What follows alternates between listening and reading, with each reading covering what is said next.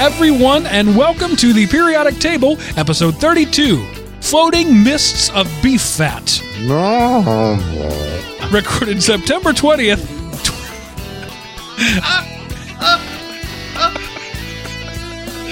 That was the sickest cow I've ever heard. and brought to you by Element Opie Productions.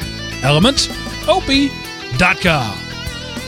Periodic Table episode 32. That means I have to tell you about the 32nd element on the periodic table, which is germanium. It's a gray white metalloid. In case you don't know, metalloids are things that are part metal, part liquid. They, they, they're on that line. Yeah, they're part metal, part Lloyd. Um, anyway, in its purest state, it is a crystalline uh, metal and it's brittle. Uh, but it's most commonly used in semiconductor materials. In fact, uh, we've been able to refine it. We, because you know, I work at a factory that does it. Uh, mankind has been able to refine it so pure uh, for use in semiconductors that is you can get it down to only an impurity of one part in ten billion. That's a lot. Wow. Um, and certain germanium compounds aren't very toxic to people, but are to bacteria. So it's being looked at for medical uses. So there you go. Germanium. My name is Mark, and with me this week, as always, as usual, as most of the time, As is the norm. are Aaron, the former fat guy butler. Hi, Aaron. Hello, Mark. Hello, Sean. Sorry, didn't mean to spoil it. And well, I mean, we're all used to that by now. You have not made it to an introduction without speaking first, ever, in any show you've ever been on. I waited until you introduced me that time, No, you didn't. but then I spoiled Sean, so it's okay. Yeah. And Sean, got to come up with a better name for him, Kaibo. Hi, Sean. Hey, how are you doing? It's great to be here, and uh, I will note that I was able to sit quietly. Yes, yes. Although uh, part of that was because I had my mic muted, so you started doing introductions, and I quickly threw my headset back on and unmuted my mic. So I'm ready now. Do I need to vamp, Mark, for a second? No, no need to Okay, vamp. I can please, vamp please don't ever vamp again. Well, I'll vamp. you dare me to vamp? I'll vamp. So before we get started tonight, I have to planet. read our first ever listener feedback for the periodic table. Now we've had uh, you know various uh, comments uh, in the chat room and such, but only one person has ever gone so far as to send an email We've had a voicemail regarding it. Did Jim we? Beeson. Yes, we did. So no here, email. here's our listener That was like the the first or second show, wasn't it? that sounds right. And then we made him come on the show, That's We'll right. teach you. and he never We'll did that again. Right. It's like, man, wow, what a mistake. I can't hardly wait to hear this email. It's uh, it's a little lengthy, so I'm going to pull it up and read it in its entirety to make sure I get everything right.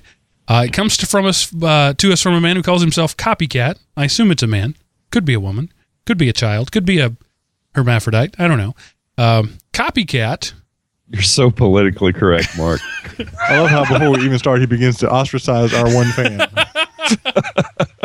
Well, I was just you know making sure that I covered all the options. and, and we wonder why we don't get listener feedback. It could be a bi gender transsexual, blah, blah, blah, blah, blah, blah, blah. but I'm not sure.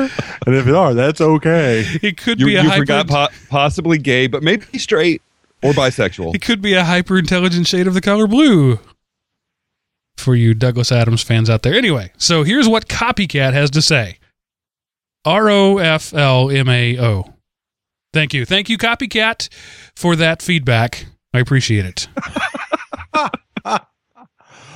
Oh, That's it. That's the whole email. That was awesome. I did see that. That was that was good. That was good. So That kind of that kind of confirms it for us, though, right? Like we all thought last week's show was hilarious, but it was good to hear from at least one other person that thought it was hilarious too. it's nice to know that somebody else out there is as twisted and bizarre as we are. So that's good. Right. good and scary. Uh, Sean, you wanted to comment on the awesomeness that is iOS 6, right? Before we got too far in? Oh yeah, we could we could throw it in the show. Uh, yeah, as many of you uh, listeners of the network probably already know, I'm not really a, a, an Apple fanboy, and of course, iOS 6 uh, released was it I think just yesterday, um, and uh, I do have an iPad, so I went ahead and updated it, and I I regret it already. Uh, uh, one, uh, really, two reasons that revolve around Google. They got rid of the native YouTube app, which blows because there's really not a good replacement for it in the App Store, and uh, and then I've been reading all day long about how horrible the Maps uh, app is and uh, how it, it's just completely, you know, it's messed up and people are getting wrong directions. And there's all these memes already about, you know, people crashing into trees and stuff because they were following the turn by turn and all this. So, yeah, it's a good day for an Apple hater. You know, I just got to say, how dumb do you have to be to t- run into a tree or off a cliff or something because your GPS tells you to? You have a windshield. We are talking about people who blindly follow something. Now, it's not like you're in an aircraft cockpit at night following VFR rules or uh, IFR rules. No, you're in a car with headlights if it's at night and a windshield. Look, Well, Michael Scott, you know, on The Office, that was a great episode when his GPS said, turn right now. And he's like, right now, right now. And he turns into a lake. And it's awesome. That's a great episode. Well, I have Mark, just the I- I opposite saw uh, experience a with blog uh, post with- that that actually mentioned as a potential hazard that you know pilots could be using this, and there are actually misplaced airports in this thing. And I'm thinking, I do not want to be on a plane where Yeah. the pilot is using his iPhone to navigate. Yeah, so you're flying a DC 1011 wide body with 500 passengers on it for Delta Airlines, and you're using your iPad for your navigation? I think not. No, I Right. would, I would suspect it's probably more like a Cessna. But uh, I had just the opposite experience this week, Sean, with my new Nexus 7 running Jelly Bean, which Uh-huh. seems to be running awesomely. Um, it's it's seven levels of awesome. The first six levels are just in spite, just to, totally despite iOS six, and the seventh level of awesome is just the creamy on the creamy on the top of the Jelly Bean. It, it really does run great. It runs fantastic. Um, the screen looks good. It's it's super fast, and so if you're looking for that thing that's a little better than a Kindle but not as expensive as an iPad, then this might be something for you. All right, enough about tech. Let's move on to some Wrong weird show. stuff. Uh, uh, we got a couple of China stories this week. So this is uh, um, from China, since I sort of let that out of the bag there. Um, Was this made in China? This is uh, bada boom. Uh, it's in Beijing, or at least the man was from Beijing. You know, and and I uh, have said several times, you know, I just don't get it in talking about various things. Like, uh, you know, I don't get art sometimes, or you know, this is another thing I don't get. So a man, uh, a businessman in Beijing, goes to a Kentucky Fried Chicken. Apparently, KFC is very big. No, I'm sorry, it's not Kentucky Fried Chicken anymore. It's just KFC because they stopped using chickens. Um, that was internet meme. Uh, anyway, so uh, a man went to KFC, which is apparently very big in, in China, and was uh, dissatisfied with the sanitation of the employee he saw uh, making his food. Uh, specifically, he wasn't wearing a mask or gloves. Now, in the U.S., I don't think I've ever seen a KFC employee wearing a mask or gloves, but I'm guessing in China it's either uh, standard or maybe even the law. Uh, so he wasn't happy about it, and so he decided that he would do something about it. And that something was ordering 2,000 buckets of chicken.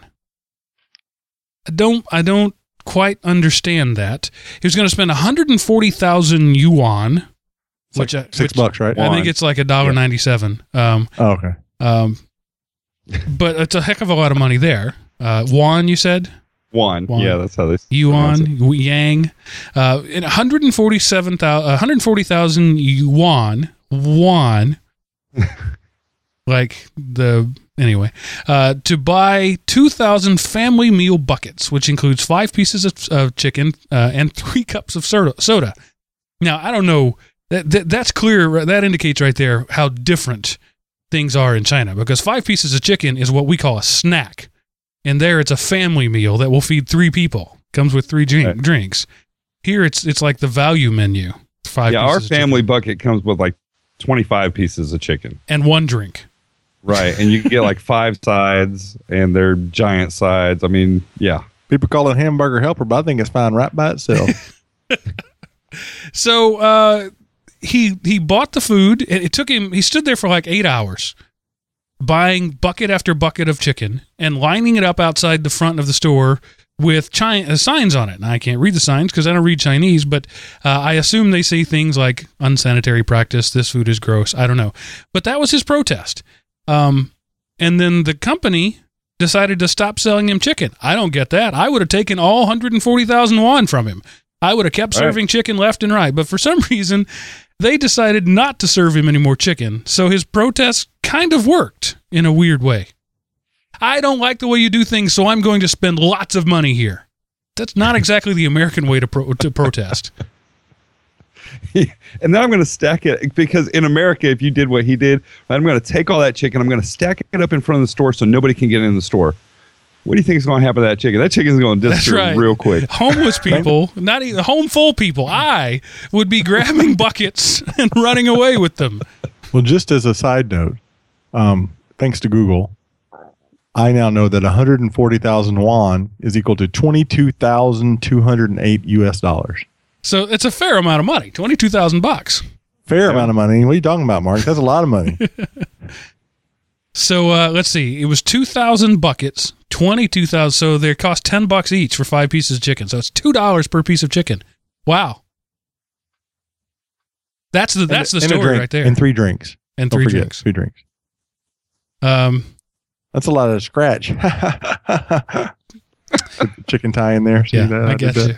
So I, I'm not ridiculing the man. I just don't understand it. I don't. I don't get it. I, it worked. I guess maybe.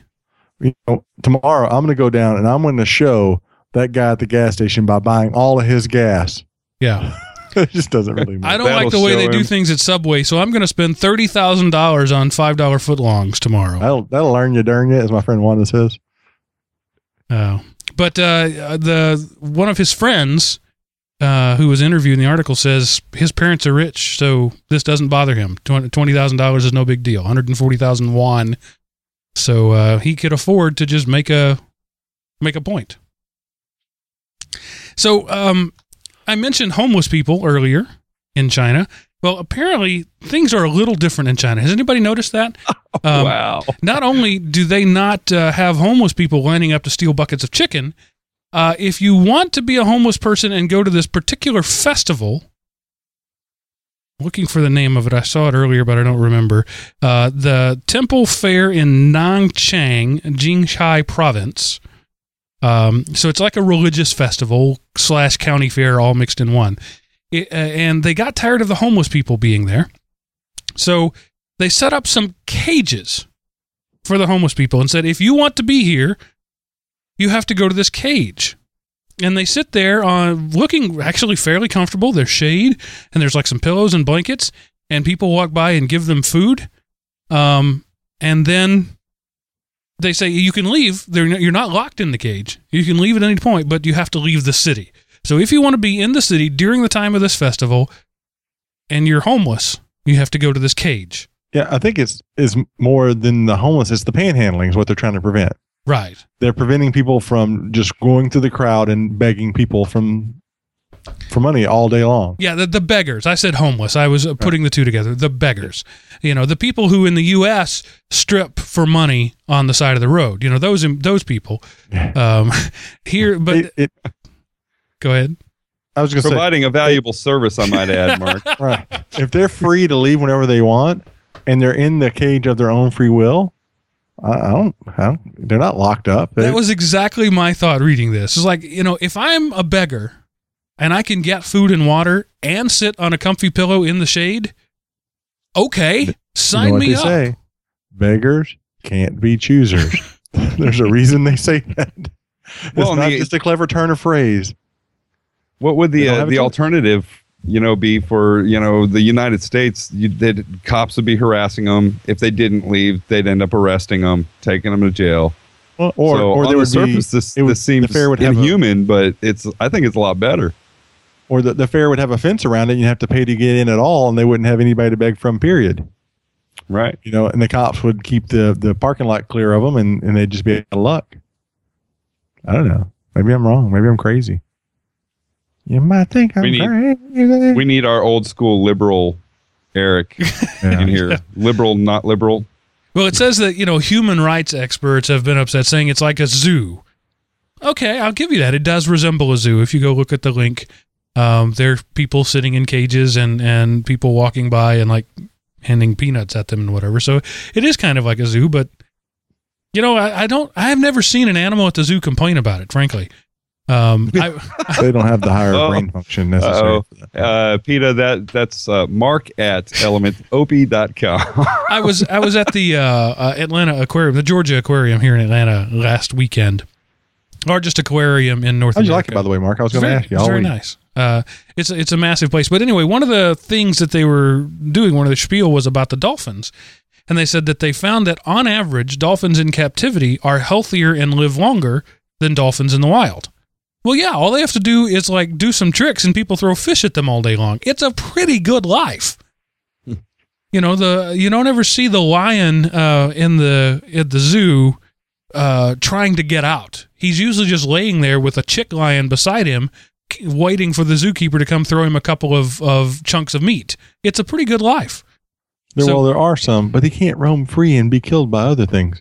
Uh, there are some, you know, some animals though that don't domesticate or zooize or whatever you want to call it very well, and they'll just die when you put them on captivity. Like a great white shark is an example. Right. But or me, you can't put me in captivity because I'm a lion. I'm about to roar. Actually, you put me in a small cage and feed me all uh-huh. day. I think I'm pretty much going to be okay as long as I can have cable. I think Yeah. I'd be all right with it. Internet. Yeah, full cable, not not the limited stuff, Yeah. not the local channels only. You want Yeah. the full thing. And air conditioning and pizza delivery. Yes. And this remote and my lamp.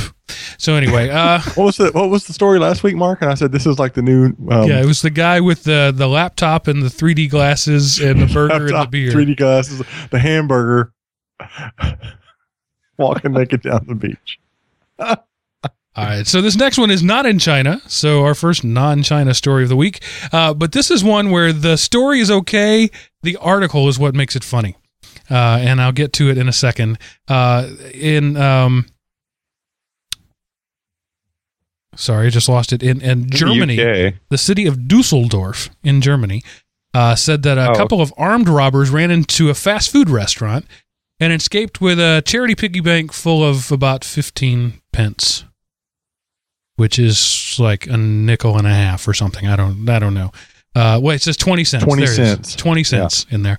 Uh, so basically what happened was they, the two guys ran in, they opened, uh, forced open the cash register, an alarm went off. So they panicked and ran out, just grabbing whatever they could. So they grabbed a little piggy bank that was sitting up there, you know, to donate your pennies to uh, uh, to charity sort of thing, and a couple of chocolate bars. So altogether, they ran off with about three dollars worth of goods. And the article says, "We don't believe we're looking for professionals, but nevertheless, it was a serious offense." Well, they got away. yeah. So I, I just wonder what the first clue was that they're not professionals. Maybe their their their dress. Maybe they will close the head on. Yeah, they were slovenly, didn't have a tie or a coat. Exactly. Exactly what it was. I'm guessing seemed it's like that. It, it was a disgruntled getaway driver. Left his old crew. He's like, you know, I'm just fed up with this. I'm going, stepping out on my own. Just didn't have the whole robbery part down. It says they were It looks so much easier when they just came running out of the store with fistfuls of money every time. they were armed and wearing masks, and they got away with two chocolate bars and a charity piggy bank. wow. And uh, Sean has uh, this is not a weird news or anything, but it's just a, an interesting bit of trivia. The Emoticon or Emoticon, depending on how you like to say it, is experiencing a milestone. Yes. The emoticon is 30 years old today. That makes And- me colon capital D. Yeah, uh, you know what I said today that might be inaccurate. I'd have to look back at the at the uh, the article, but it just turned 30. I guess is the best way to say it. And what amazed me is that they know exactly where it came from. It's a Carnegie Mellon University computer science uh, professor, and uh, so I'm I, that's I was just wondering how can they possibly track that back that far. Um, one detractor says that is that only counts for ASCII two characters. You know, I would say that yeah, guys, people have been making ASCII art for a long time. And and if you really I wanted to to get write hello on my old calculator. yeah, or boobs, yeah. Right. If you really want to get super picky about it, Never thought of that um, you could. You never tried boobs? Eight, uh, five, Oh eight, yeah, zero, that was a zero, middle eight. school favorite. Yeah. So anyway, if you want to get really picky about it, the almost all of the Asian languages, written languages, are emoticons. They're they're script drawings that represent things. So you know, it's a little older than thirty years if you if you really want to get cranky about it. Right. But the the actual, you know, colon dash uh what is that? Uh Right parenthesis. Uh yeah, that that basic first smiley face. Uh that's what they're tracking this back to this guy as far as uh doing that. So yeah, the emoticon. So there you go. So email had a uh, a birthday recently.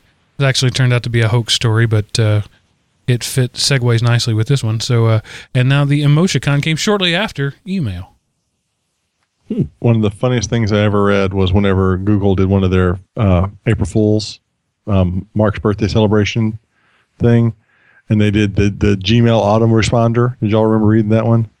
I don't think Oh, so. it was awesome. It's like the Gmail autoresponder um, parses your previous responses to your common email threads and will will build a response for you if you have it turned on automatically.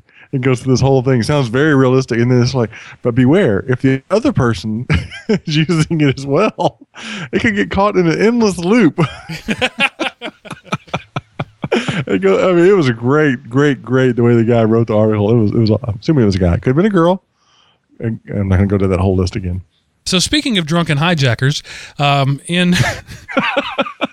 the master of the segue. in Devon, uh, Dartmouth, Devon, uh, UK, uh, a woman, uh, r- uh, Alison Whalen, 50 years old, had been on a two day bender of various chemical substances when she climbed onto uh, a hundred seater um, uh, ferry and yelled, What, Sean? I'm Jack Sparrow. And I'm a pirate. Yes, arg. And that's appropriate There- since yesterday was, in fact, Talk Like a Pirate Day. if Um, we can work pirate into the show title, there's there's Aaron's line. arg. Arg. so, she took out, she actually succeeded in driving off with the ferry. And I love the what the witness says. Uh, says the boat began hitting other vessels like a pinball machine, including a seventy thousand pound, as in money, not weight, catamaran. So, so this drunk woman jumps on the ferry, says, "I'm Jack Sparrow," and and then starts ping ponging back and forth. That had to be a funny. I, I hope there's some YouTube video somewhere of that because that's often awesome. There's got to be. I mean, nowadays there's so many phones out there. I mean, nothing really happens anymore without somebody getting it on video. Says she pled guilty to. I love the way uh, the UK legal system says thing. The charge was aggravated vehicle taking, and she was jailed for 122 days. She caused thousands of dollars worth of damage, including uh, 1,500 pounds, which is like six thousand dollars, to the ferry itself, and another about a thousand to a, a vessel uh, called the Tomcat. Uh, the the uh, I, I'm trying to figure out who this PC Claire Pearson. I don't know PC. Oh, public counselor maybe. I don't know what it is. Uh, so this lady put the police, ambulance, and Coast Guard to an awful lot of trouble. The amount of people out to recover the boat and the damage caused the other vessels made it quite an expensive night. They're so understated over there. And Mark, before you go to the next story, I, I just couldn't resist it. I had to find that it's called Gmail Autopilot. and the last paragraph says, What happens if a sender and rec- recipient both have autopilot on? And it says, Two Gmail accounts can happily converse with each other for up to three messages each. Beyond that, our experiments have shown a significant decline in the quality ranking of autopilot, autopilot's responses, and further messages may commit you to dinner parties or baby namings in which you have no interest. It has you know, has faders, a little graphic with faders about capitalization, typos, brevity, emoticon use. So it ties right in. It's awesome. Anyway, go ahead. All Sorry. right. All right. And the next story, uh, my title for this one is Oh, please. Um, there's no shortage of bad reporting in the world. There's no shortage of bad science in the world. And when you put bad reporting together with bad science, this is what you come up with. You have CNN. liberal reporting. Yes. Uh, a UC Riverside study found that commercially cooked hamburgers cause more air pollution than diesel trucks.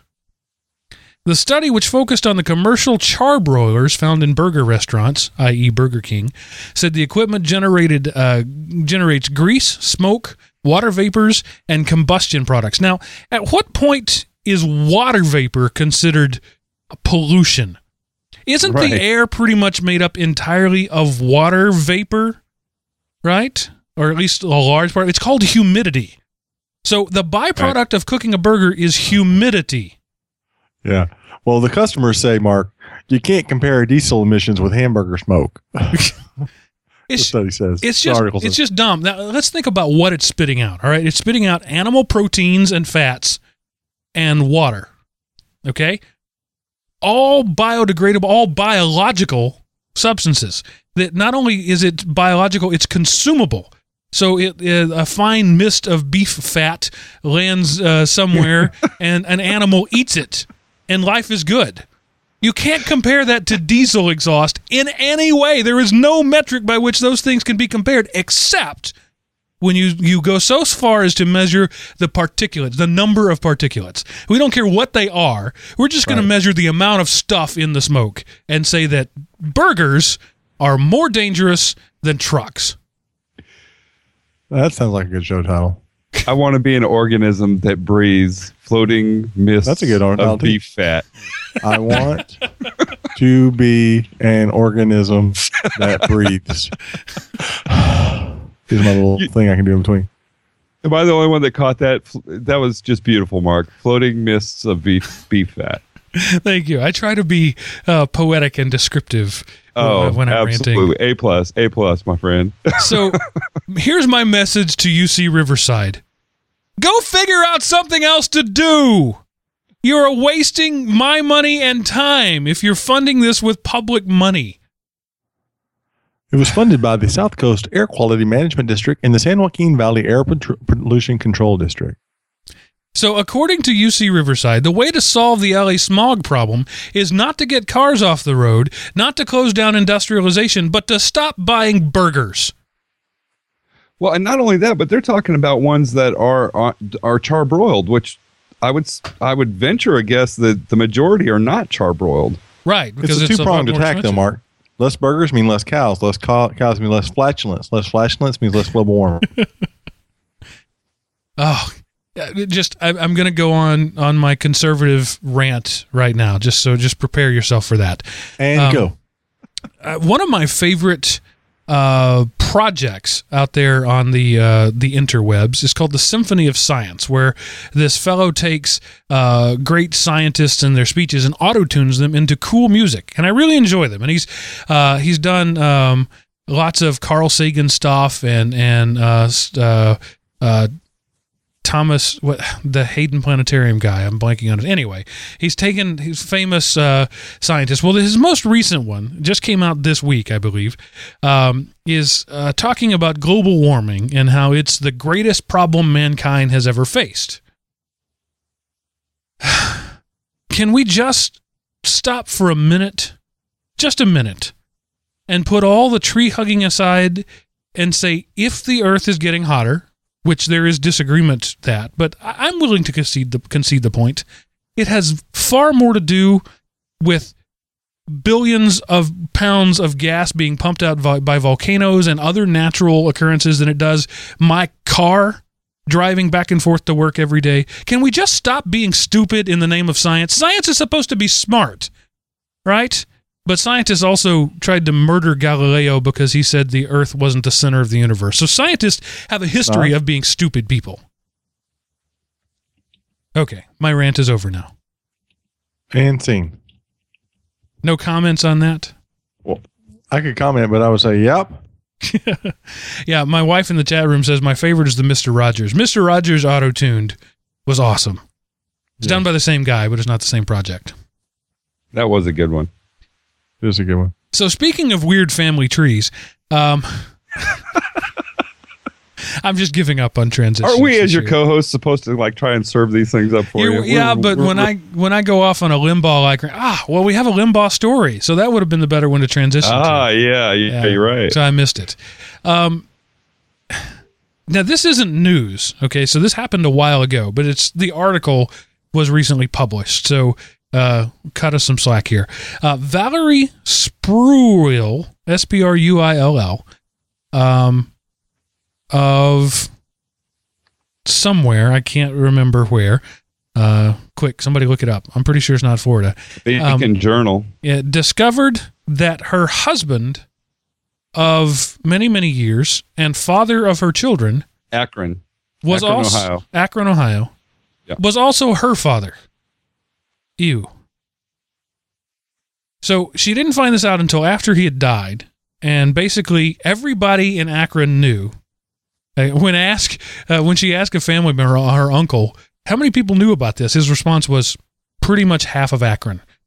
Uh, so she was born uh, when her husband dad was 15 and she likes to say that maybe he doesn't know it was the case but the rest of the family are pretty sure he knew. But he married his daughter obviously later in her life. And uh, father she's 60 years old now and uh, has fathered um, three four children. I forget or she didn't father. She husband she mothered uh, several children uh, all with her father. So her children brothers her son brothers uh, are all grown now. Uh, it just it's just weird i mean what do you do on father's day right which card do you pick thanks dad or to my loving husband Hallmark needs to come out with a card. to my husband dad yeah. I forgot what I called that. What did I call hub, hub daddy or something like that? to my hub daddy. You know oh, how and- I love thee. And so when she's sitting around, she's 60 To years my old. bro son. She's- when she's sitting around with the other, you know, 60 year old women, does she does she talk about her her son brothers and how proud she is of of the men they've grown up to be, and that she hopes her grandchildren nieces um, are are happy with their life? Wow. Sean is actually thinking about how all this works together. Yes, they are her her, her grandchildren nieces. Well, and- no, I was I was really starting to wonder, like, what if one of her sons married one of her daughters? Like, if they had that going on. I, I'm just thinking it, it's kind of like the Google It's Ohio, endless, not Arkansas. endless loop thing. You know, everybody is a cousin, brother, sister, aunt thing. I don't know. It reminds me of that Ray Stevens song, I Am My Own Grandfather. Yeah, Um, I was just surprised. I, you know, I, have never been to Ohio, so I, I really can't comment. But I, when I saw the title for this article, I swore I was just waiting for like Louisiana, Arkansas, you know, something like that. I was waiting for April Fools. You know, I was. this is and and and the, it goes on to say that her her childhood was not grand. Um, her mom was basically a crack whore. Uh, these are my words, not the article's words. Uh, and she, you know, she grew up uh, in a in a rare, really rough environment. And when she found out about this, it was kind of like, yeah, that seems to fit. it's like considering the lifetime life I've had, I'm not surprised by this. I, I'm loving this. Uh, so there's a photo of this lady, right? And she's kind of large lady, right? And what right under the picture does it say? View larger version. So is that like Somewhere Jen- there, there's a there's a uh, you know a web designer just you know laughing. is that like the Jenny Craig before and after? Is that what the larger version is? Right. nice. Okay. And so next up uh, is who put do we really want to do that? Aaron, did you do that one? You you you questioned me on this one? You're muted, Sure. Aaron. You've muted your mic. I thought I hit the hot right hotkey. I had my thumb on the wrong um, thing. The the article is just so poorly written that it almost makes no sense when Yeah. you read it. yeah, But I was it's thinking worth the same it. It's worth it for the last sentence. Right. That's exactly what I was thinking. So, um, basically, what happened is a guy was out on a date and uh, went to to take one of the women home. It's like maybe a Yeah, double pick up date or something. girlfriend's sister. I think that's what it was. It's, it's kind of hard to. You're, the article is so badly written. It's kind of hard to put together. It's from the Indy Star. So apparently in Indiana they don't teach journalism. It's a Gannett company. Thank you. Uh, so uh, when they pull up to the apartment, there's a guy um, outside. Um, Playing pocket pool. Petting his Loris. yes, that's right. He is he is he is taking his Loris for a walk.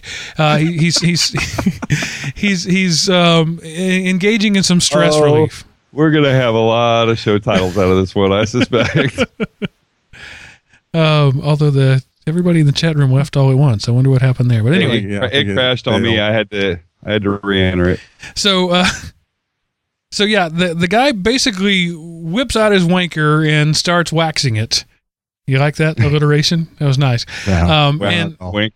and you didn't like that one at all. Okay, so uh, the the man being chivalrous says, you know, hey dude, put the mouse back in the house.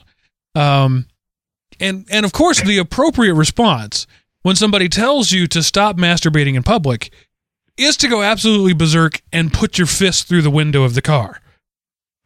Uh, he go he went absolutely nuts and and starts attacking them. Uh, to which the proper response is you get in your car so that the guy can't get to you. So that's what happened. And and he jumps on top of the car and starts punching it, punches through the window.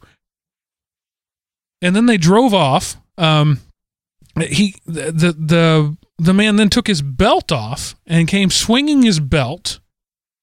Um, wh- where he hit him in the face through the broken window. Just you got to read the last. He two broke the paragraphs, back Mark. Just read the last two paragraphs. Okay. That, that'll do it all.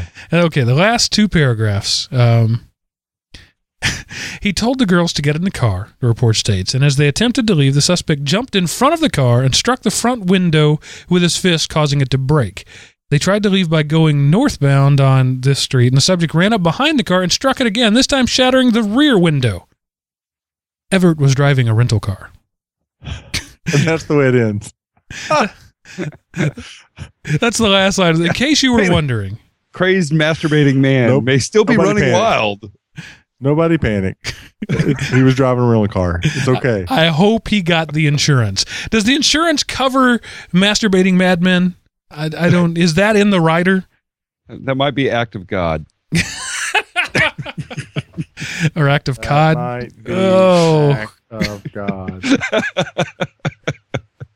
And Sean, I'm just going to let you do this this one because well, the link is bad for one thing, but also I don't. It's Blink that. yeah, it is. So take it Let's see, away. what- what- what- oh, is oh no. Okay, let me uh let me let me think about this one now. All right. Uh, okay, Should we come so back talk- to it? yeah, let's come back to it. I'll pull I'll pull it up. I'll find it. So go to the next one. Now, uh, this next one, uh, Jim, our good friend Jim Beeson sent me, and also I found it. So there's a lot of there's a lot of overlap, you know. And I like to uh, say when somebody found something, there's there's some here that Corey sent us, and Jim sent us, and Sean sent us, and I found all at the same time. Um, but uh, this one, uh, Jim even went so far as to call it the exact same title I did, as in "No good deed goes unpunished." Uh, so we're in Philadelphia, Pennsylvania. I so wish this had been Florida. Um, there's a city-owned lot. Okay, so it's uh it's a vacant lot that the city owns. Uh, in this uh, residential slash business sort of neighborhood, it was it was in terrible shape, uh, thick weeds, trash all over it. Uh, so, and it's right across from a business owner who had just opened a, a, a coffee shop, and he didn't like the look of it. He tried to get the city to clean up. He tried to buy it from the city. He said, "Look, if you will sell it to me, I'll clean it up." Um, and they wouldn't sell it to him. So he spends twenty thousand dollars of his own money taking this vacant lot and turning it into a city park. This beautiful area with with uh, a nice little uh, picnic area and lots of of foliage and trees and the whole bit. And the city comes to him and says, "You were trespassing, and you need to make it back like it was." No response to that, huh? That sucks. they don't call What me do the you, greatest. uh, well, I didn't podcast. respond because I had my microphone muted yet again. I'm two for two for that tonight. and what I said was extremely witty, well thought out, and put together and stated uh, very, very succinctly. And I, but I can't remember what it was. Paul D. Mark- Christie, Director of Communications at the Office of Housing and Community Development, said it's a simple matter of trespassing. Like any other property owner, uh, the uh, authority, I don't know what this says, does not, oh, the, the uh, yeah, the, the housing authority uh, does not permit unauthorized access to or alteration of its property. This is both on principle. No property owner knowingly allows trespassing to limit taxpayer liability. So you were trespassing. Remove your $20,000 worth of work, please, or we will fine you for criminal trespassing. Unbelievable. I uh, I blame the liberals. of course you do. Yeah, I just go on record with that one. That's sad. So I don't know, but you know what kind of? I don't know. Please, Uh, okay. The guy obviously has some money put away, right? He's somehow or another, unless he just absolutely inherited it. well, he also owns a car dealership. So Okay, yeah. so uh, presumably, roughly a somewhat intelligent guy. You know, he's got enough money that he can he can toss twenty thousand dollars at this problem. How do you not kind of run that by somebody? well, that's the thing. He did. He had been trying, and so then he just decided to do it himself. He took action. but It, I asked seven times to lend it, to release it, or buy it. But still, you don't just go and do. I, I don't know. You just don't go do something like that. I, I, I mean, I, I think it's sad that you know they're going that route, but so you're uh, actually on the side of the city on this one. You think that he br- overstepped his bounds and shouldn't have done it. Well, I mean, if think about it this way: if you own a house and somebody on your block doesn't like the look of your front yard and thinks that, well, I'm going to go and you know turn his bushes into panda bears or something. I mean, what are you going to do? You're not going to be too happy Well, about it, right? but it's different, Sean. If, if you've got a red front door, and I think you ought to have a blue one, and I paint it when you're not at home, and if a person hauls off, hauls off 40 tons of trash out of an empty lot, there's Well, a little I bit of mean, difference. I, I, I don't know. I just I, I got to think that anybody who's you know somewhat intelligent is going to think that one through a little bit better before they just go do it. So what what gets me is the the lots are owned by the quote redevelopment authority. So he basically did what their charter is to do. He redeveloped a rundown section of the city. And Yeah. they said you didn't ask first. Well, the funniest part in page two, it says, um, Mr. Mr. Feinbush continued his efforts even after the PRA told him both verbally and in writing that A, he did not have permission to undertake any work, and B, he ran the risk of losing whatever funds he expended on the work. Here's what Feinbush finds funny about the situation. In the past few years, he's received three citations for the city, finding him for not removing the snow from the sidewalk in front of this lot. And last August, he received a citation for the trash on the lot that he's now being told he didn't have permission to take off of. But he doesn't own the lot. He never did. And now that he's cleaned the lot, he's being threatened with legal action. Here's the final paragraph. They, they all, always on these horrible stories, the last sentence is the best one. And he says, and I quote, They've been bad stewards for so many years, and suddenly it's the most critical lot in the world. He said, I'm not looking for a thank you, but I'm not looking for a big F you. Yeah. I, and So- that does that does really I mean that does sum it up. I I, I agree with that. you but if you're going to fine a guy for not cleaning it up, you can't then fine him again when he does. right. So well, I, you know they say he find they find him, but I'm wondering did he actually pay a fine? I mean, if it's not his property, right? Well, but if they issued the fine, whether they paid it or not, they they were assuming that under the city's uh, onus, it was his responsibility to clean it up. That's what the city's saying when they issue a fine. Well, sure, but I'm sure that I mean that I'm sure had probably been resolved. So yes, they issued, but I'm sure at some point he said, "Hey, look, this isn't my property," and they said, "Oh yeah, it's not. We're sorry." All right, Retract so now the we'll go back to the story that we were talking about earlier about. Uh, and uh, uh, here's the thing, it's about Rush Limbaugh, and it's some, Ah, yes. and it's something stupid he said. Okay, let's just get this out. His livelihood is saying stupid things with conviction. That's his character. That's what he does. Why is anybody surprised by this? Okay, Well, now you can It do the reads that he's being totally sarcastic. He's he's just he's he's being uh, I being don't know that he's being sarcastic. The way he calls it is illustrating absurdity by being absurd. That's his line. I illustrate absurdity by being absurd. So this is him just doing his shtick. But Yeah. now there's people. You don't take carry. it seriously. So anyway, go ahead, Sean. Okay, so uh, what Rush was talking about is there apparently was an Italian study that found that the average male penis was 10% smaller than 50 years ago. We're- we're- I don't know if this is in Italy. I'm, I'm hoping it's Italy and not the United States. But I know Uh, mine's about ten percent smaller than it was fifty. No, wait a minute. Never mind. yours is probably 100% smaller, I'm guessing. No, 100% bigger. Sorry. Can that be a show title? anyway, back to the story. Uh, so uh, the researcher cited, you know, health and weight gains and, and things like this, and smoking and stress and all these other environmental factors. But uh, Rush chose to uh, not agree with that, and he blamed the feminists and feminazis, as he likes to call them, and the chickification of, of men. Chickification. Yeah, you gotta love Rush. I mean, you know, Yeah. th- Bird on the these boat show odd- calls it the wussification. Right. These these these should be in Webster's. I mean, really. Uh, so uh, yeah. So that's that's basically how he chose to uh, to phrase it. And now, uh, yeah, like you said, Mark, everybody's up in arms over it. And and he was just doing what he does. I didn't. I don't. I haven't. I didn't listen to the show. I don't know. But what I love about the story. Oh, I, I forgot to put the link in the chat room. They went out and dug up um, two pictures that they probably had to go through hours of video to find. One of him hanging his head, apparently in shame. Uh, and another of him that has to be 25 years ago, Yeah, uh, frothing at the mouth like a raving lunatic. Uh, so it's you know clearly biased journalism. Uh, they- they're trying to make him look as bad as possible. But you know, this is just the guy doing what he does. I mean, if you're going to come to me for some stupid thing I say on this show, my response is going to be, "Yeah, that's what I do on this show. I say stupid things." Uh, but yeah, Russ is blaming um, the shrinking of the male uh, loris on feminism. Wow. We're going to get a lot of mileage out of that loris story. Yes, we are. Yes, we are. I, I'm I'm looking in here. There's something about that. There is uh, doctors are struggling with how to treat Koro syndrome, which is the irrational fear that the genitals are shrinking or retracting into the body.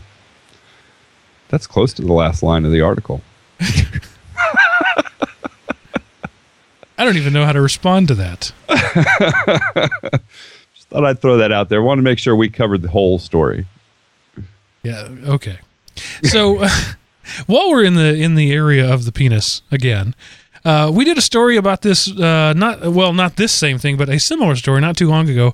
Uh, it was in Canada at the time, I believe. Uh, this time it's in North Carolina.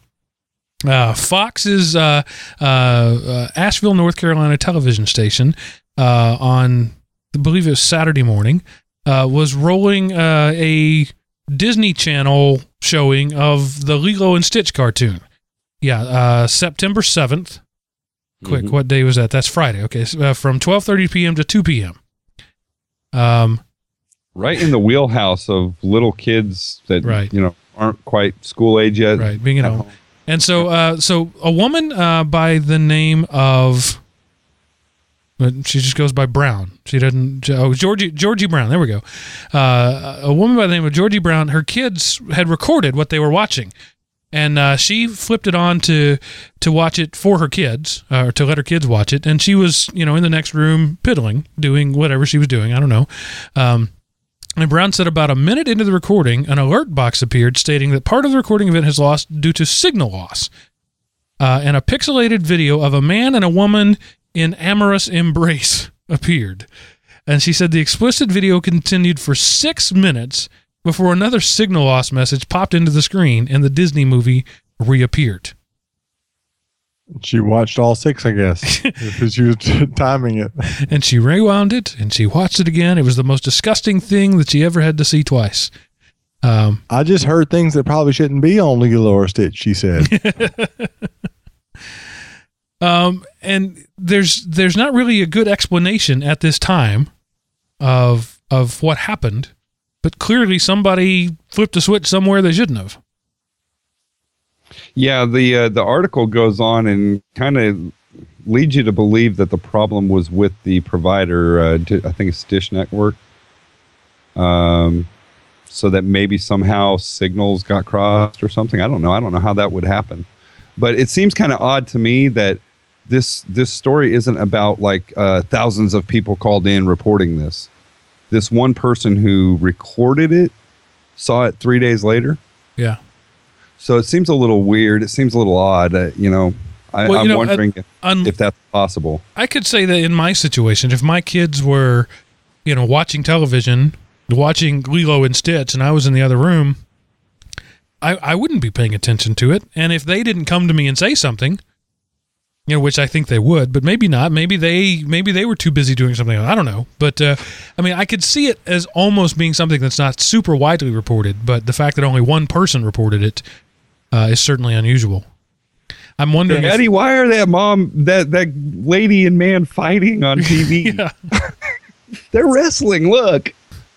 Yeah. I don't know. Just one person. I it just I don't know.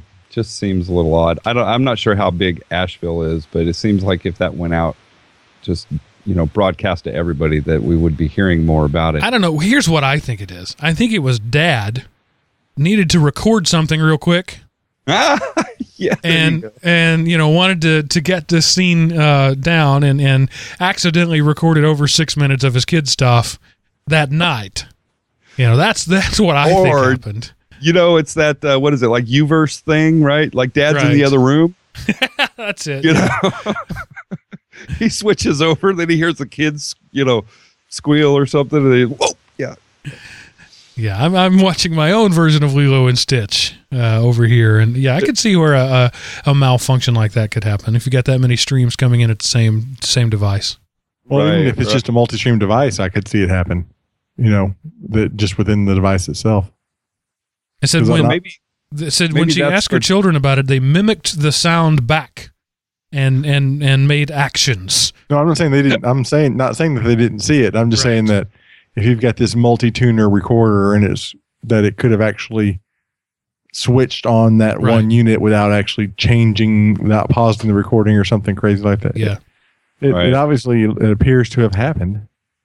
right. Occam's razor, Occam's razor, people. All right, and so this next one is uh, not quite so simple. If you if you go into the Occam razor, Occam's razor, by the way, is usually the simplest explanation is the best. This one was sent to uh, to me by our good friend Jim Beeson, and we did a similar story to this not too long ago. Uh, this was a, a substitute teacher who has who has not been named. Uh, says that um, um, excuse me, the, the the student says that a substitute teacher, um, in order to make him be quiet, duct taped his mouth while he was at the school. And uh, they're filing criminal charges, and that's that's what got me interested in the story. Yes, this was stupid. Yes, this was a bad idea, but is it really a criminal offense? I need some. I need a ruling on that. He's 12 years old, so he's fifth or sixth grade. Um, is this is this a criminal activity? What do you think? That's tough. I mean, you know, uh, Aaron, remember you were talking about there's, you know, assault and then there's battery and things like that. I mean, physically laying hands on somebody in a manner they don't want, I mean, that's criminal. What if we'd put the kid in a cage and then put tape on him? Is that Only in China. Yeah. in China? That'd been okay. Yeah. Yeah, the, if you go to the whole thing of basically you can't touch them, then it's it's not good. You know, uh, if you ask the question, did they hurt the kid? Well, physically, I'm sure they didn't hurt the kid. Unless you know he's 12, he's probably got a little bit of a peach fuzz mustache. Probably hurt when you pull the tape off. But uh, emotionally, it could be scarring. You know, the dunce cap in the corner type Right. thing. Um, Especially at that age. Now, Yeah. I, I definitely think this te- teacher should be dismissed from the position of substitute teacher because, if nothing else, um, he or she, they don't even say that far, violated the district's discipline policy. You know, we have a policy in place of how you discipline students, and duct tape ain't on the list. Uh, So, so I get that, but filing criminal charges seems a little excessive to me. I don't know if if if my daughter came home. She's almost 10, so roughly the same age, and said that a teacher put duct tape on my mouth, I probably would say something like, I've had that same thought many times. And and wouldn't be too upset Yeah. about it. Yeah. Yeah, Or as long why- as there wasn't why any did she like feel the skin to that? missing or anything. What would you say, Sean? I said as long as there wasn't any skin missing Right. or anything like that. Yeah, I yeah, I'd be calling the teacher, going, "Okay, what'd she do?" Right. Yeah. What did what was your actions that precipitated a teacher choosing to tape your mouth shut? That's what I would want to get to. Because my kids, duct tape would be the least of their worries. They'd be like, "Can I go back to school for some duct tape, please?" So there's a show title for you. Duct tape would be the least of their worries. Uh, Jim in the chat room says that some would call it child endangerment. Uh, Is there danger? I guess you could potentially suffocate. If she got really big boogers in her nose, Yeah. you could suffocate. May, may, Uh, Assuming that their hands were tied behind their back and they couldn't reach up to their mouth and remove the tape.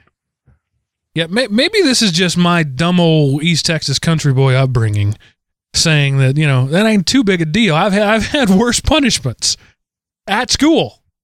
Um, so I don't know. I just I well, thought it was that's what a lot of people don't don't realize. You know that sometimes the punishment doesn't really fit the crime, and in this case, if they go that route, what you're going to do to somebody who just yes, admittedly made a knuckleheaded mistake, but now they're probably going to end up with a felony, possibly some sort of uh, child, you know, endangerment or child abuse charge or something else. I mean, that's going to ruin somebody's life. And I just wonder if it's really worth ruining somebody's life over. People people who get on the bandwagon about we need to roast this person, they don't realize just what an impact that would have. Uh, that person deserves to lose their job, yes. But I think that's probably about as far as it needs to go. Yeah.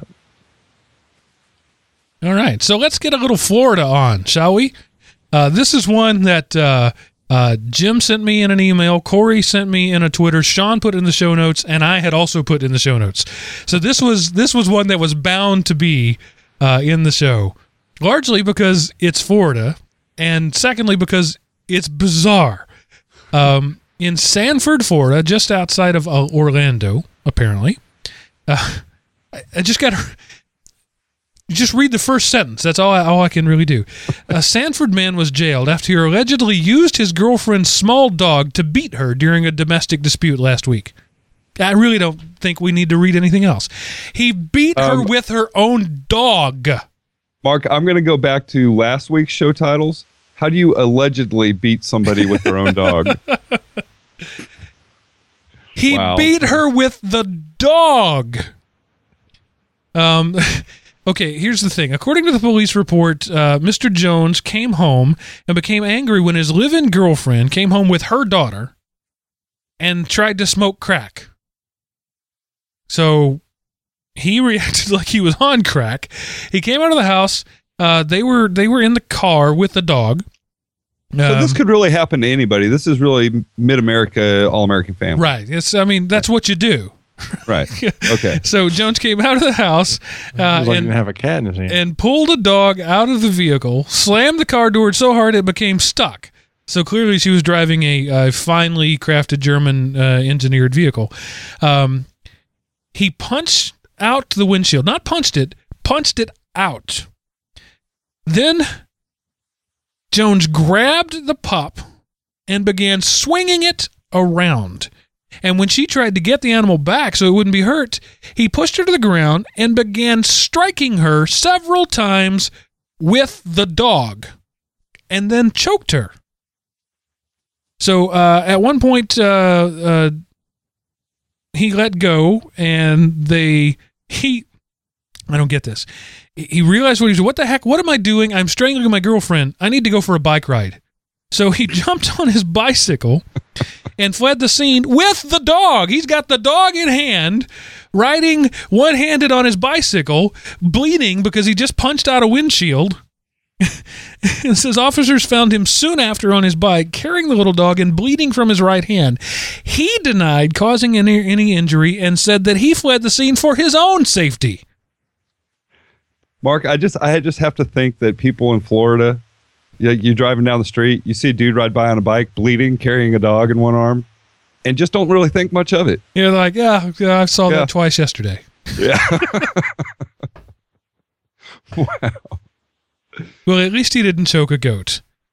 Um, and my, my favorite part of the story is uh, just uh, uh, not quite the last line, but it says, based on statements from his girlfriend and other witnesses, police charged Jones with the aggression as the aggressor in the conflict. You think? The report didn't mention the breed of the dog. Was that really the last line? that's the second to the last line. The last line is great.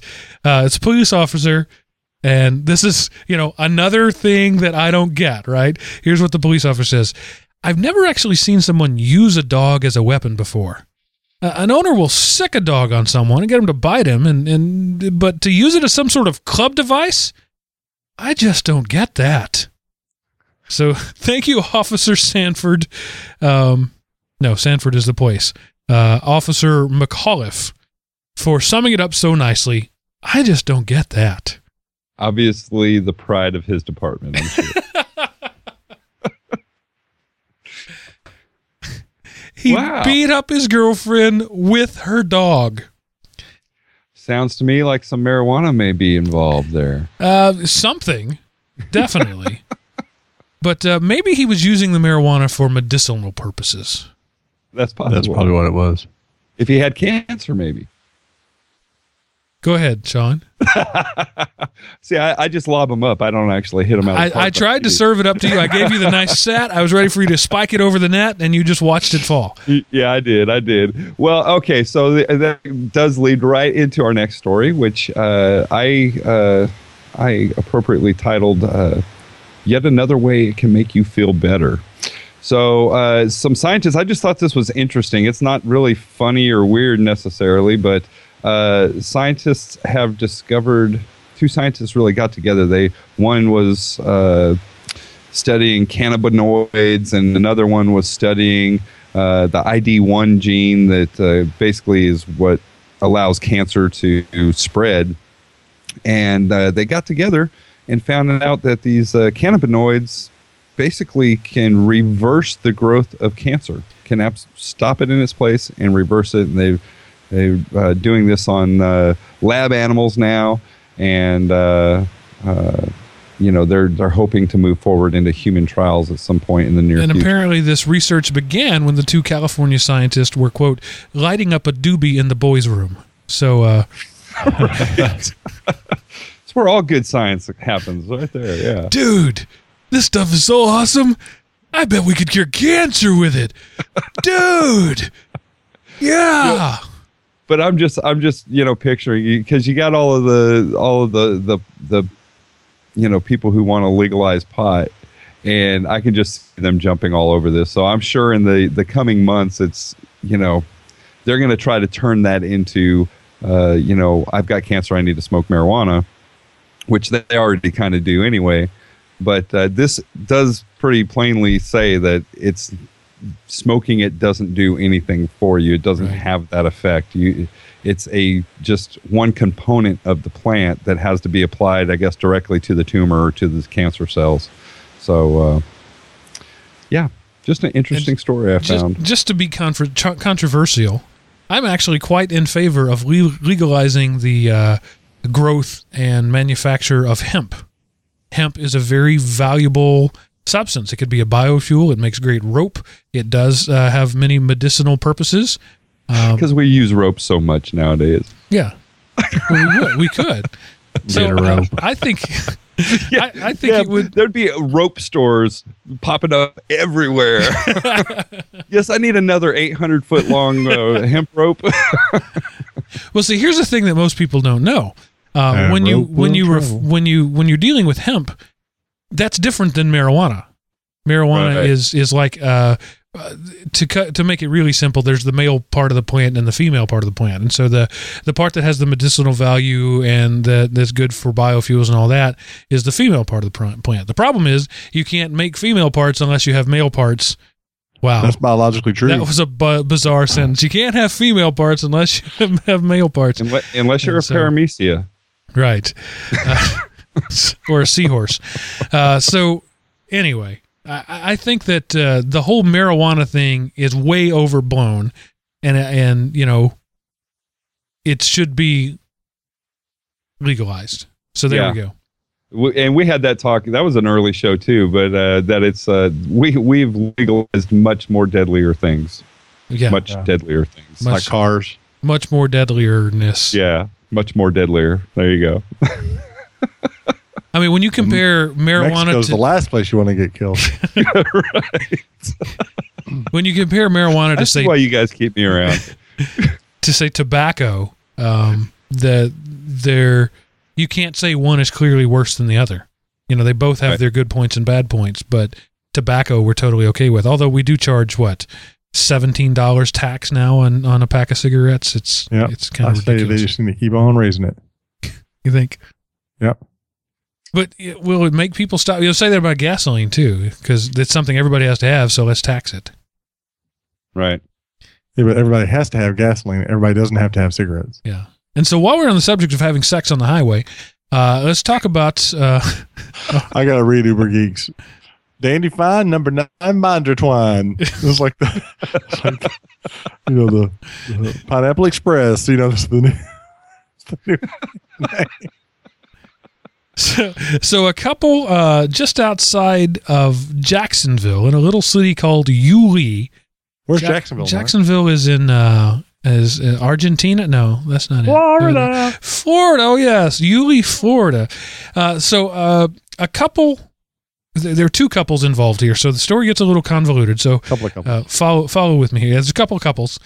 Couple A, whom we shall call Bob and Cindy, Yeah. are leaving the uh, Jacksonville Jaguars football game, and they're headed down I ninety five when they see couple B, whom we shall call Dave and Mindy, um, engaged in um, amorous activities at high speed.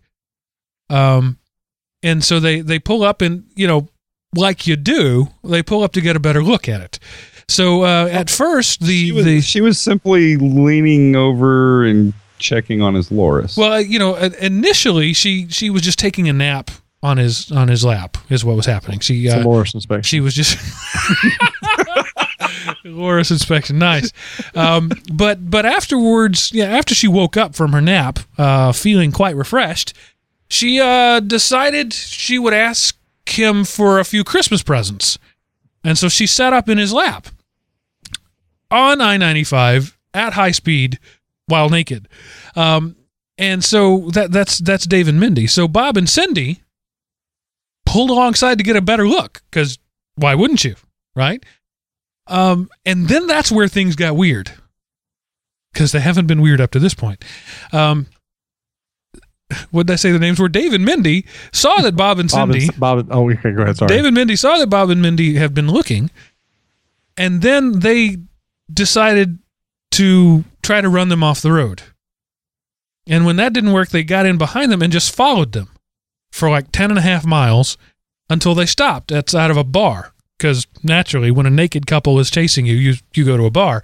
Um, and when they when they tried to get in, the the the the naked couple uh, apparently they put clothes on by this point, uh, block the driveway and get out of the car and pull a gun on him. Now, I'm trying to find out how they're the bad guys here. You know, I'm calling this one they just wanted a private moment. It's like you interrupted our privacy. We were out on a public highway having sex, and you can't we just be left alone? And so they, they they were interfered with in their private moment. So naturally, what you do there is you follow somebody and then you pull a gun on them when they get to the bar. Well, and uh, here it is again, this brilliant article. And it says, uh, we didn't think they were going to pull all the way in because they stopped at the gate. And then I guess they decided they were still going to come in. And they came all the way in. That's when the cops were called and everything went crazy. Yeah, because up until then, it had been perfectly sane. well, in Florida. Uh, I love again. It's the last line. Says they had clear glass windows. What do you expect? There's a place and a time for that, and it's not driving down the interstate going 70. I couldn't have said it better, Bob. Yeah, you're supposed to keep it to 55 at least. when you're doing Exactly. Now, I mean, if Well, the, the, the worst part, though, is uh, was it was it Doug and Mindy? Who was it? The couple that was watching. Bob and Cindy were watching. David. Oh, yeah, so Bob says his three year old son saw everything too, and is still talking about it. Yeah, because they pulled up beside them for an extended period of time. Uh, he had plenty of time to get a look. Wow. I think I think we are missing out on you know the uh, well, okay, we're missing out on a huge moneymaker here. Florida Gone Wild. Okay, the dude, there's- right? Girls Gone Wild. That dude's a billionaire. B billionaire. Oh no. Well, there's a page two to this article, and it simply says Bob and Cindy were charged with indecent exposure and aggravated assault. They're actually, actually their names were Gonzalez and Welker, but I liked Bob and Min- David Mindy better than Bob and Cindy. So, um, if you decide that you'd like to have sex on the highway, don't be surprised if somebody sees it. That's Right. the moral of the story.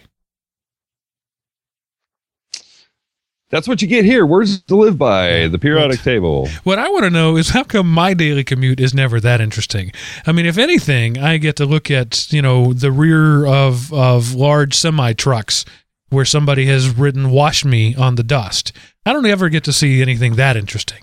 Uh, Dave and Mindy, come to Atlanta and I will not let you follow me to a bar. So, just outside of Houston, Texas, in LaPorte, a stay at home mom, Tammy Cooper, was arrested, arrested for letting her two children, ages nine and six, ride their motorized, motorized scooters outside in the cul de sac. That's the story. Whatever else you want to say, that's the story. She was sitting in a lawn chair watching them do it. The police came. She got up out of the lawn chair and said, Hey, what's up? And they said, What's up is you're under arrest. They put her in the orange jumpsuit. They put her in the slammer. They kept her there for 18 hours because her children were, quote, unsupervised. And so this is a simple situation where the neighbor called and said, "Hey, the mom's not out there watching the kids," and the mom was. Yeah. Now, we had a, a similar almost sort of story uh, happen to us. Uh, we had a neighbor complain to another neighbor and said that uh, they were thinking about calling the cops on us, but because our kids play outside all the time and they don't always wear their coats. Okay, you can make a six year old walk out of the house with a coat. You can't make a six year old keep a coat on the whole time they're outside. So uh, Right. that was that was the complaint that our neighbor said they roam around the neighborhood all the time, unsupervised, and they don't have coats or shoes on. Well, and last time I checked, I've never seen a kid yet that was cold that wouldn't come in the house, even if you didn't want them to. Right. Nosy neighbors. So you You know, know. I don't know who to be more mad at the, the the neighbors or the police on this one. Now, it's it's one Well, I thing mean- to to come and check it out. It's another thing to arrest the woman for quote uh, abandoning her children and then uh, make her abandon her children. Right? You you took mom away because she wasn't watching her kids. They I have a arrested her. If it, if it arrived and found the mom inside, Yeah. even if she just ran in to use the bathroom, that'd have been her bad luck. But yeah, But, finding I mean, her, but- her but- there sitting on the sidewalk watching them, that's a pretty big deal. But is that a problem? If I'm inside and my kids are out in the cul-de-sac, yes, is that's that a problem? It's illegal. It That's actually is to, to have your child in the street while you're inside the house, not supervising them. Whether it's perfectly safe most of the time, 99% of the time, yes. Is it legal? No. Well, then I am a criminal many times over because my kids run around all over the place. They go from one neighbor's house to the next. They go to the front yard. They go to the backyard. They're, I mean, at any point in time, they're never more than 300 feet from the house. But I'm not out there with them That's the a whole time. 100 yards. Yes, thank you. But it's true. I mean, in, in, uh, in fact, in, I believe in Georgia, it's illegal to leave a kid at home if they're under 11 by themselves.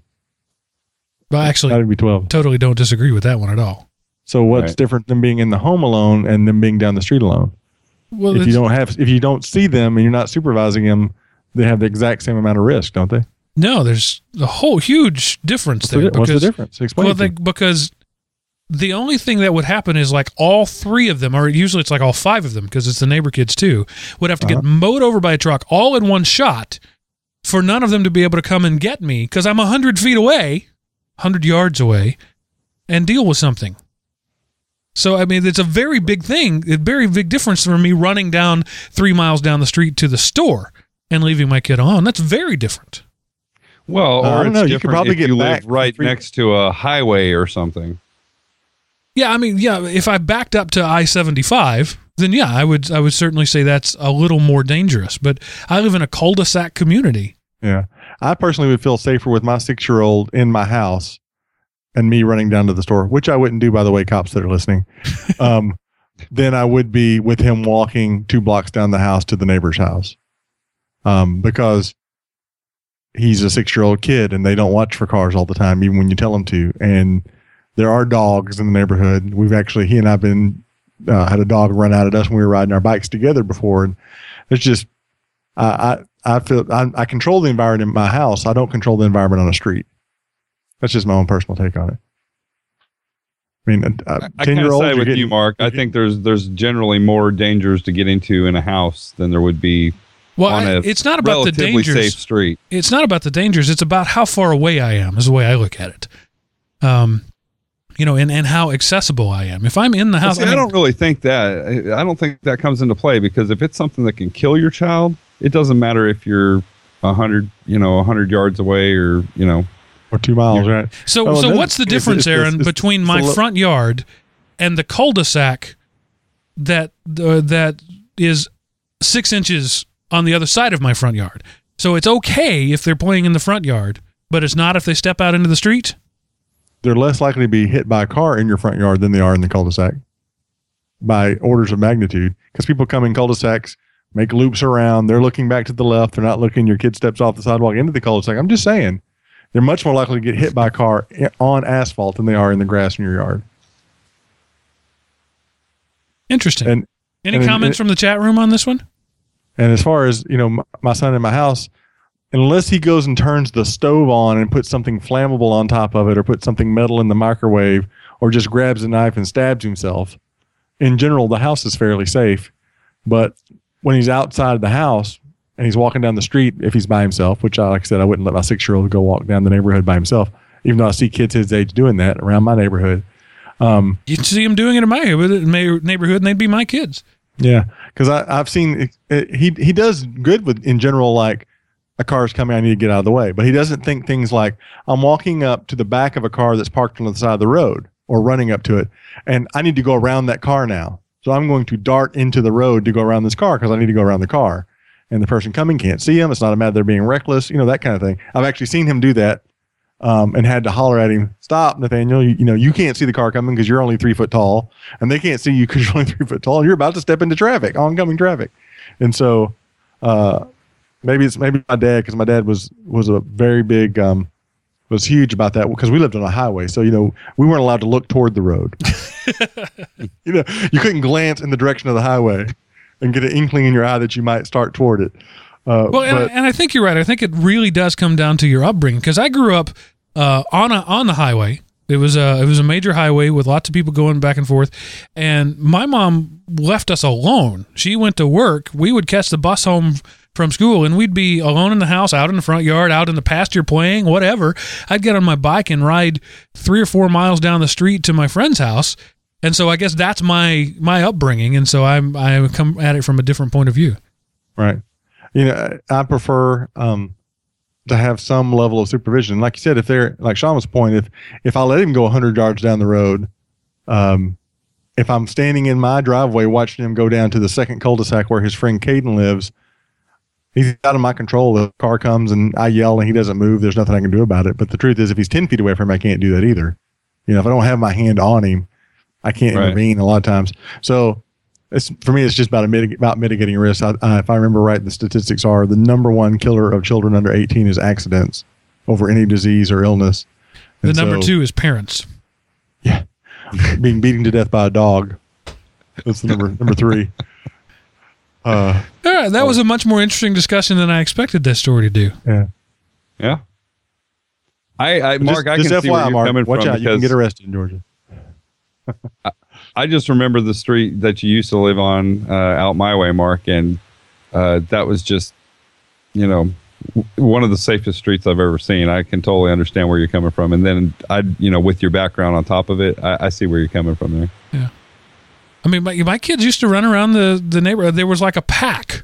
They were like a pack of kids. There were like 12 of them uh, back in Texas, um, ranging in age from 10 or 11 down to two.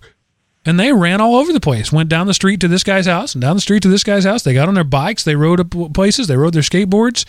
Um, and I never, literally, never once thought twice about it. Apparently, Well, and that's that's also that's a small town. Like everybody, I think everybody that drove down that street knew that, you know, and so that you kind of get that that sense of security there, right? Because uh, that's just the way it is. I never saw anybody speed down that street, and that car that street was wider than most streets, and it was wide open, and it just so you you have that extra sense. I think it's just a kind of perspective thing.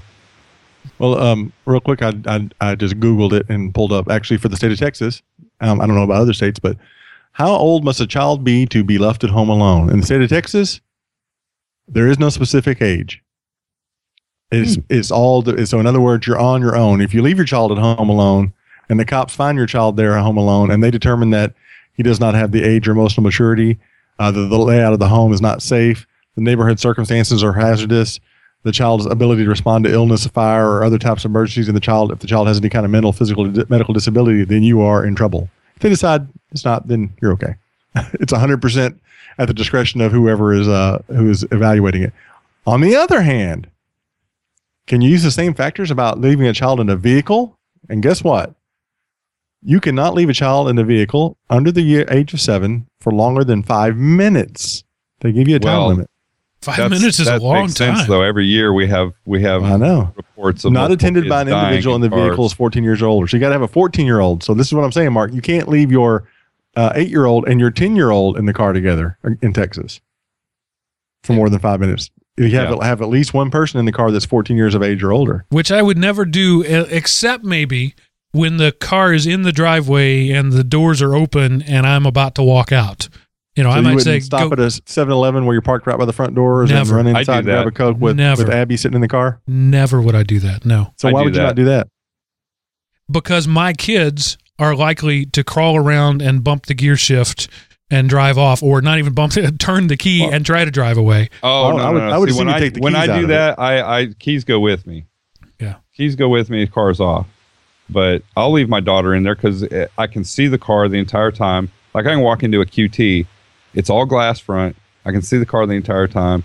So if I'm going to run in and, and grab a soda, and that takes in a QT all of about 90 seconds, then yeah, I'll do that. No, I've never done that, nor would I. They get out and they come with me. And see, that's Yeah. fun- uh, to me that sounds funny because your child in the car, assuming that they'll obey enough to stay in the car, if you take the keys with you, is safer sitting in that car than they are walking down the street. Right. Yeah, I'll take the key and you know, uh, uh, I'll, I'll lock the doors. Not so much that I'm worried because, uh, you know, you know your child well enough, right? Like my daughter would never ever do that, and we've My never son would had an issue hotwire the that. car Yeah. But and drive I'm, off. I'm worried. I'm worried more about somebody op- trying to open a door and you know maybe grab her or something like that. Yeah, I would actually, if I was going to do that, Sean, I would take the keys with me and I would lock him in the car. Yeah. That Yeah, that's what I do. Yeah. Yeah. So while we're in the subject of Afghanistan, uh, a British soldier um, was was in a field hospital in Afghanistan and gave birth to a baby.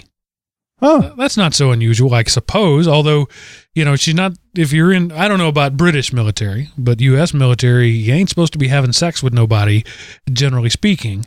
Uh, not that they don't do it anyway. But the, here's the interesting thing about the story: she didn't know she was pregnant. Hmm. Now I've heard about that. I've heard Yeah. of women having a- babies. Didn't know they're pregnant. Now you, you, she's a military woman, so it's it's not uncommon for a woman's menstrual cycle to stop when they're very physically active, when they're undergoing, you know, uh, uh, physical training. Even athletes have that happen. So I could see why she could think that that happened. Uh, if she's uh, exercising regularly and just not gaining uh, a lot of weight because she's not eating well, you know, I could see that that she wouldn't see that. But um, it's just it's very difficult for me to understand that she would carry a baby for eight and a half to nine months and never know it was there. You never felt it kick. You never, never, never knew. there's a television show out right now, I think, on one of those channels called, um, you know, pre- secret and pregnant, or you know, I think this one though they just haven't told anybody that I they're didn't know I was pregnant. That's the that's the show. Yeah. So anyway, pregnant. Man, those MREs really pack on the pounds. yeah, exactly. Woo! Uh, there's a quote in the article It's not military pol- policy to allow servicewomen to deploy on operations if they're pregnant. In this instance, the uh, MOD was unaware of her pregnancy. Was she really, or did she just want to go? I don't know. Yeah, that's possible. There is a lot of that. I can say in the the U.S. military, there's a lot of that. I mean, people will do. They're so gung ho to go, especially if they've never been before, uh, that they'll you know they'll do anything they can. You know, if they're having some sort of medical situation going on, they'll try to hide it or mask it uh, to be able to to deploy with their unit. The last line is the kicker. I am pleased to report that mother and baby are doing well. So, congratulations. Is that cause for a medical discharge? Or, or at least a, a de deployment, right? Right? Oh yeah, she'll be going home. So, anyway, interesting. Um, while we're on the subject of people being stupid, Are we ever In- off that subject? Yeah, Loveland, Colorado. Um, I, we're this is this show is going long, and I don't know that we need to spend a whole lot of time on it. But this is one of the things that we could spend a lot of time talking about.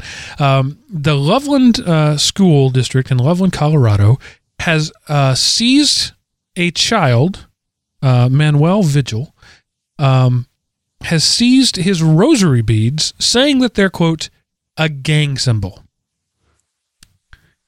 rosary gang symbol. Hmm. So I, you know, I, I, I, I'll never look at sacramental wine again the same way because you know that's the bloods now. it's, the crypt and the Buds or something. I, I don't know. How do you figure that a rosary is a gang symbol, and how can you, how can you take uh, a religious relic from somebody? What, what right do they have to do that? Did you did you see their basis for this? That his his rosary has thirteen beads instead of the traditional ten. Yeah, because 13 is the uh, California Penal Code number for murder. Um, the We can M. ask Indiana Yeah. Jones. Is that what they cite? No, Did they that's cite that? that's why 13 is a gang symbol, a gang number, because 13 Right, is or the, yeah, and they yeah, so that thirteen is being associated with a gang. or at least that's what this fat white guy from Texas saw in a documentary once. Yeah. Well, they do mention that here that thirteen is associated with Sureños gang. So It says also on several religious websites we found several rosaries featuring 13 beads. In other words, it's not unusual. The next Right. sentence is a typo. His other confiscated rosary. No, that isn't. I totally. It's because of my 3D glasses. By the way, has ten beads. Yeah. He tried to pick them up from the office. wow. This is where zero tolerance policies illustrate to them uh, uh, illustrate how stupid they are. You cannot have a zero tolerance policy because zero tolerance means hundred percent stupidity. And we, we had a, a story about a six year old arrested and frog marched off in handcuffs cuffs because of a zero tolerance policy. And now this kid's personal religious relic is being taken from him because of a zero tolerance policy. When when do we allow people the the right to think? Thursdays. I have a question. Come on, bring it, Rush. Is it Keep going. a, a relic? Is it? Say, where does it say relic? That's my word. It's totem. There's lots. yeah, It's a reg- religious totem, religious symbol, relic. Uh, When I think relic, I think know. of old. well, uh, technically, that is one definition of it. But uh, anyway, yeah, Google it. I I bet you'll see that like definition four A uh, says that an item of Googling religious now. significance. Define relic. But anyway, um, No, sorry, Mark. because I know in uh, uh, anyway, I'm not even going to go. I'm not going to chase that route. If I'm wrong, Well, I'm wrong. No, it does say one of historical or sentimental interest. So an item of sentimental interest could be. But it says, but don't we got to give the whole sentence, Sean? It's an object surviving from an earlier time, Uh, well, yeah, that is true. especially one of historical sentimental interest. Yeah, that is true. So anyway, um, speaking of women who Or a body part, Could be. like a Laura. I've got the Pope's finger. Who wants the Pope's finger? Thirty nine ninety five tonight only. Sorry, Mark. We're making. We've only this got ten of these. Right. So, oh, wow, that was that was where you where you you went over the line there. Um, Oh, is that where? It, is Yeah, that, that where it was it. happened? the fact that we only have ten of them, that was it. Actually, it'd be funnier if it was limited supplies, only three hundred remaining. Um, so, a Bossier City, Louisiana woman uh, didn't want to go uh, to serve her duty, her time in in uh, the Air Force. So, rather than uh, getting pregnant, which would have made a lot of sense because you can't do that. She uh, she could have asked her husband to knock her up, but instead she asked her husband to shoot her in the legs. Uh, um, Right. 25 year old Judy Grooms was tweeted, treated, tweeted, treated for wounds on both her legs and from one round. So that's nice. Two legs, one shot. Uh, from a handgun fired by her husband, 26 year old Christopher Taquan Grooms. I love how they put the, the middle name in there, Taquan. Both are active uh, military based at a nearby Air Force base. Grooms allegedly claimed that an intruder shot her early Friday while her husband and two children slept, but police say she convinced her husband to shoot her to avoid avoid military service. Christopher Grooms was arrested on a gun charge. No, really? Judy Grooms faces criminal mischief charge for allegedly filing a police uh, false police report. It is not either known uh, immediately known if either had an attorney. So if you love me, you'll shoot me. Can what is uh quote unquote gun charge? That seems awfully generic. Well, You know there's I a, mean? there's There- that's when yeah, you there could- buy a gun on credit. Ba-dum, bunch. I you. It just seems funny because she, I mean, I could see her pressing charges for assault or battery or whichever one we decided it was. But, you know, if I shoot my gun in my own house and have it hit my wife, she don't care. What's that business of yours? Yeah, she asked for it. She likes it rough. That's right.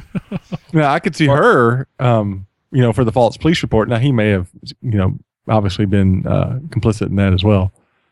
But I don't understand. I mean, yeah, never mind. I'll be quiet now. Yeah, well, there there generally are laws for uh, oh, what is it? Just uh, negligent discharge of a firearm. Yeah. So maybe maybe something along those lines. But Mark, you made an interesting point that we kind of glossed over. I thought it was interesting that they put that middle name in there, almost like uh, let's make sure everybody at least operates under the assumption this is a black guy, yeah, right? That's that's why I kind of put that in there. But you know, What? generally, um, I missed because that. his his the middle name Taquan. Like they didn't Uh-huh. put her Judy Grooms, whether she's black or white, I don't know, or maybe she doesn't have a black sound, sounding middle name. But Christopher Grooms, there's no assumption there, right? So let's throw Taquan in there just to make sure. Maybe Right. he goes by his middle name. If it was me in the article, it'd be Robert Aaron Butler. I'm sure I'm sure they asked him that. And if you slice me, I'm white all the way through except for the red parts. or maybe it's the thing where people who fire a gun at somebody will use their middle name. That's Like- what I said. He's a serial killer. He like has to be a John serial- Wilkes serial- Booth. an Yeah, assassin. Yeah, that's true. Lee Harvey Oswald. We have to use the middle name. Um, do I really want to do this story about the chef? I don't. Yeah, Let me let me read it. I'll tell you. I don't think I want to do this story. that's a nasty. I added one mark since the show started, so we're not down Yeah. one from the beginning. No. If you want to, that it, that's actually an old story, but I guess uh, he just, I guess uh, they just released the recordings or something like that. Yeah, I don't want to. I don't want to. I don't want to read that story. That's Okay. yeah. So there you go. That we got to like post that in a forum or something, or a link to it at least, so people will know. Like I don't. I there don't is something we won't cover. So, uh, Aaron, Yeah. save a horse. Yeah, that's that, that that song. You know, apparently, the Dallas Cowboys are happy just having DallasCowboys.com because they let Cowboys.com go. Uh, and it was auctioned off for $370,000 to a group of investors who brokered it around. And um, finally, uh, it went live, I believe, just this last Tuesday. And it's now a single adult site catering uh, specifically to gay cowboys. Um, not specifically, but in in in uh, in what's the the, gay, the main focus. So all the Dallas Cowboy fans that go to Cowboys.com to uh, find their favorite linebacker. Well, I won't even try to make a joke off that. I'll just stop right there. Are Um, you? This is from the website. Are you a country and western cowboy looking for a man to ride into the sunset on? Uh, excuse me, with. Uh, come create a single relationship. Create a relationship with singles. Share your appreciation for the country way of life. You'll be able to And my- find your perfect match here. And again, the last paragraph. But the Cowboys' turnover could be a plus for lonely hearts. Quote As many states continue to pass gay marriage laws with the support of President Barack Obama, Cowboys.com will be well positioned to take advantage of the continued growth in the gay dating sector, the press release said. I just gay- can't quit you. the gay dating sector. And you got to go, you got to throw the president in there. It's the president's fault. The president single handedly has fly to space, punch a robot in the face. he has single handedly gotten gay marriage laws passed in multiple states. Uh, wow. All right. And the last one a mullet update. Ding, ding, ding, ding, ding, ding, ding, ding. The one you've been waiting for. Yes. So finally, the mullets have their day in court, and they are, all 16 of them, found guilty Wow. of hate crimes involving hair Don't and start beard about the hate crimes, Mark. You know how I hate the hate crime. Uh, I'm just reading what it is. That was the charge. They hated the hate crimes. Uh, prosecutors and witnesses described how sons pulled their fathers out of bed um, and chopped off his beard in the moonlight, and how women surrounded their mother in law and cut off two feet of her hair, taking it down to the scalp in some places. Apparently, it's a pretty short uh, trial. Once the evidence was released, I mean, presented, they came back and said, guilty. I'm sure they said it just like that. Uh, and that's it. And then cut off his beard. Yeah. The defendants, including six couples, have a total of about 50 children. Yeah, six people, 50 children. Uh, there's a paragraph in here. Mullet wasn't accused of cutting anyone's hair, but prosecutors said he planned and encouraged his sons and others, mocked the victims in the jailhouse phone calls, and was given a paper bag stuffed with the hair of one victim. So that's that's pretty haughty right there. You're in jail and you're mocking the victims. Well, this is kind of interesting here. He says prosecutors told jurors that Mullet thought he was above the law and free to discipline those who went against him based on his religious beliefs. Before his arrest last November, he defended what he believes is his right to punish people who break church laws. Quote, You have your laws on the road in the town. If somebody doesn't obey them, you punish them, but I'm not allowed to punish the church people? Mullet told the Associated Press like October, late, uh, last October. As a matter of fact, no. Right.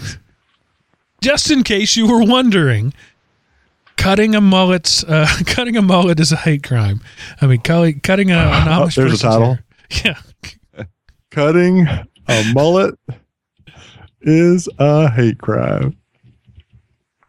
And now uh, this story literally came out today, the day that we record. So we will be watching this closely because I want to see what the sentences are, and that I'm sure will be in the next few days. I would think. I don't Yes. know. Sometimes they'll delay that like 30 days, so maybe not. there's a quote here, the very last uh, paragraph of the article. In one of the attacks, an Amish woman testified that her own sons and a daughter, who lived in the mullets community, cut her hair and her husband's beard in a surprise assault. No one expects the. Spanish Scissors to left Inquisition. Wow. Mr. Mullet making the news. And uh, it's interesting that the picture that's uh, accompanies the article. There's four women walking out of the courthouse, and two of them have their heads held high, unashamed of what they've done, and two of them have their faces covered. Like Hmm. nobody knows who they are, or maybe they're just afraid the camera will steal their soul. I think it's the latter. Ladders steal your soul? Yep. Sorry, that was bad. Yep. And that's it. That's our last story. And um, wow, what a show! We've had some disagreements, we've had some laughs, but sadly there were no Lori.